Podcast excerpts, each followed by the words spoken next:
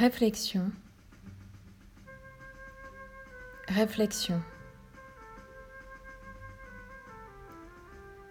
Bonjour, aujourd'hui j'avais envie de partager avec vous cette, euh, cette réflexion autour euh, de nos différents corps. Pendant la grosse moitié, on va dire, de ma vie, j'étais très axée sur le mental, très axée sur le corps, même si je n'en prenais pas toujours euh, soin. En tout cas, je, je le poussais à ses limites, c'est certain. Et ensuite, l'occasion m'a été donnée de m'orienter vers des, des aspects plus spirituels de l'existence et plus énergétiques aussi.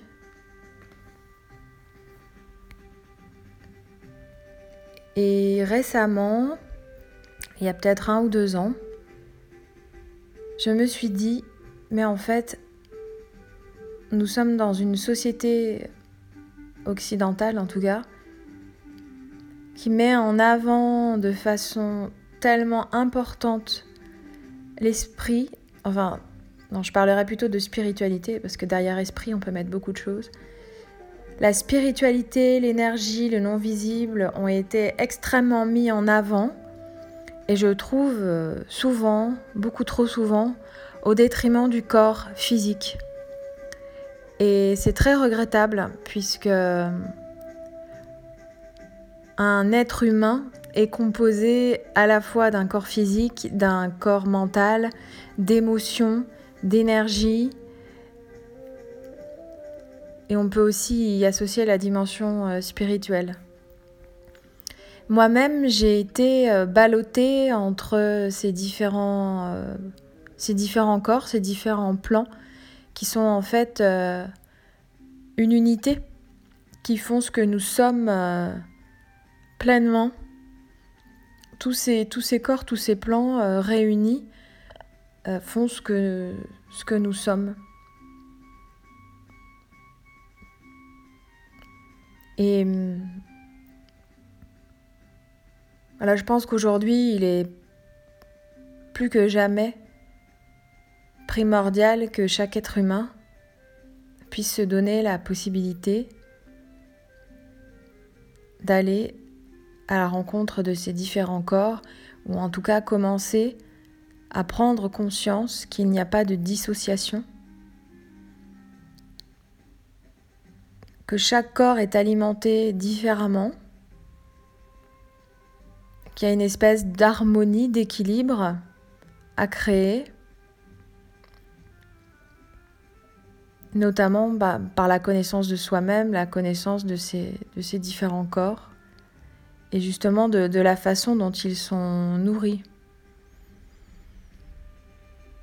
J'avais envie de parler de ça parce que tout cela nous invite finalement à nous reconnecter aussi à notre nature profonde, à ce que nous sommes profondément.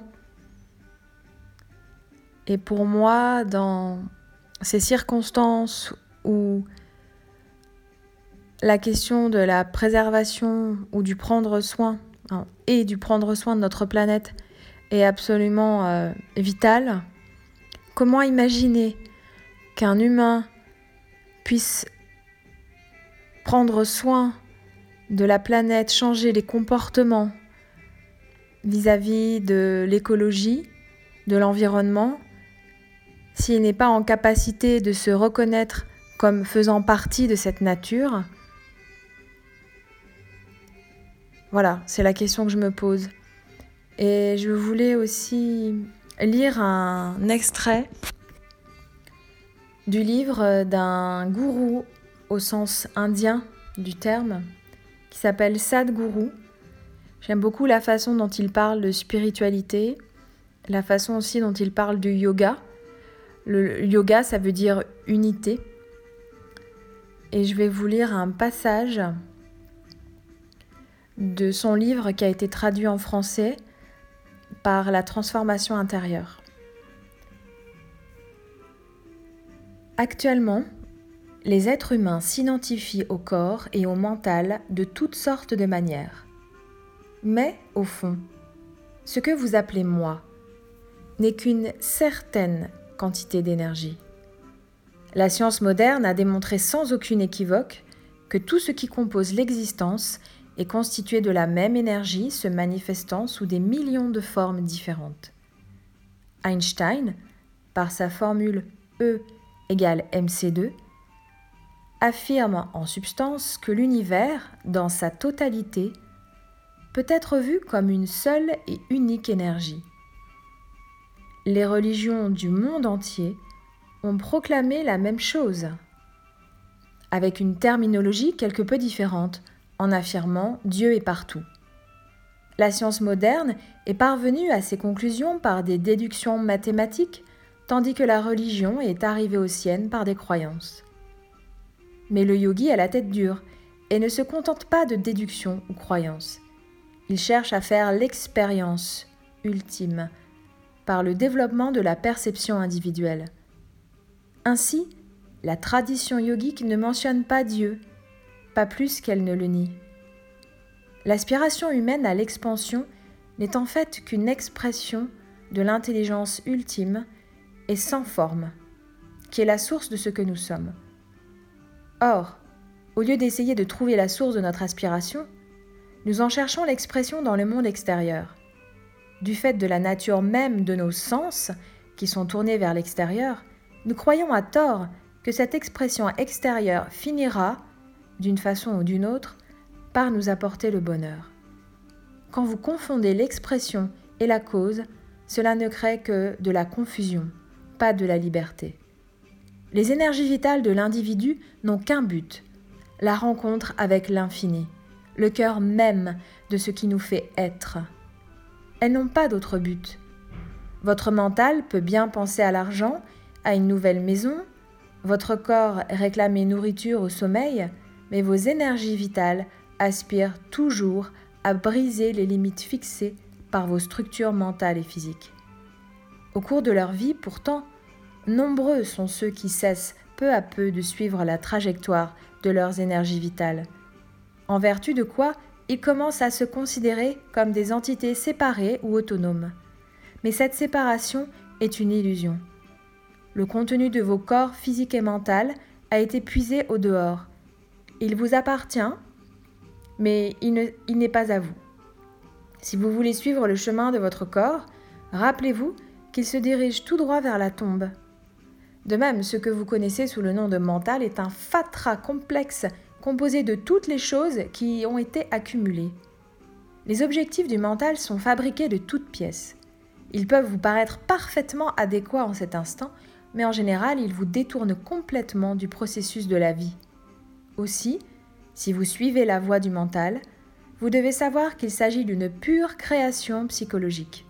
Si fascinante, stimulante ou même réconfortante soit-elle pendant un certain temps, elle n'entretient pas le moindre rapport avec la réalité profonde de l'existence. Le processus yogique tout entier vise à s'aligner avec l'aspiration naturelle du vivant l'expansion illimitée. Il donne une expression consciente à ce besoin humain fondamental.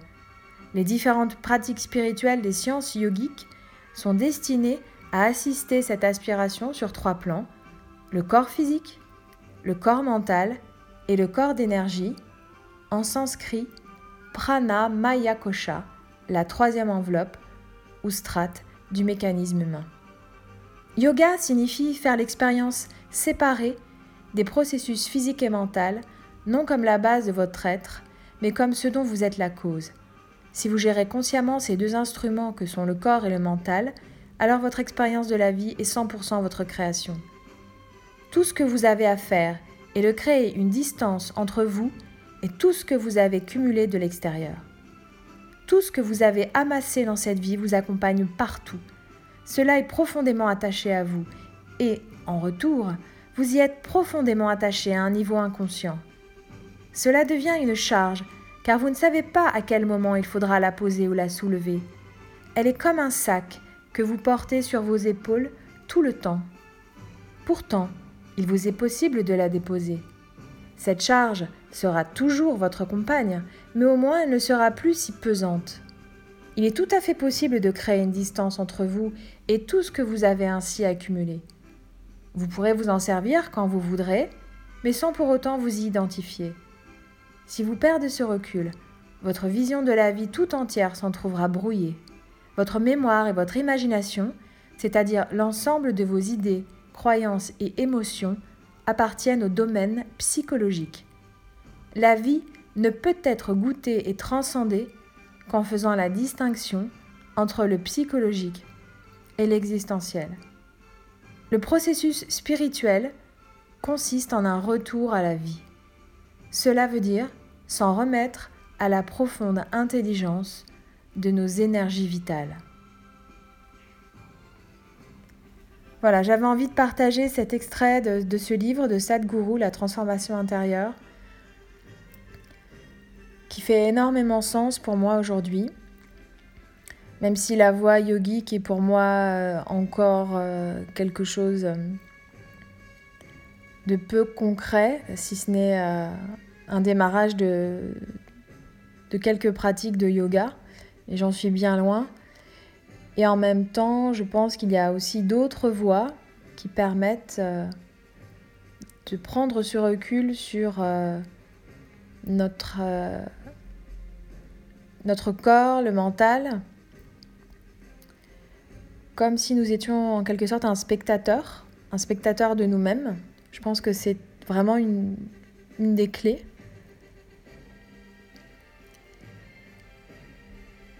Et effectivement, je, pense que le processus spirituel consiste en un retour à la vie. Et c'est aussi euh, la raison pour laquelle euh, l'art en général et euh, certains, certains arts en particulier, tels que la peinture, la musique, la photographie, la vidéo, sont si présents dans ma vie, ainsi que l'écriture aussi, c'est que ce sont pour moi des, passerelles.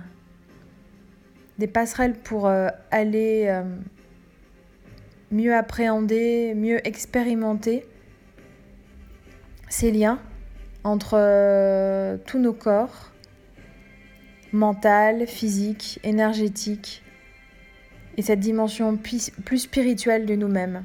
L'art permet vraiment de, toucher tout cela du doigt, et en cela, l'art pour moi est euh, contributif du processus spirituel qui, consiste lui-même à un retour à la vie.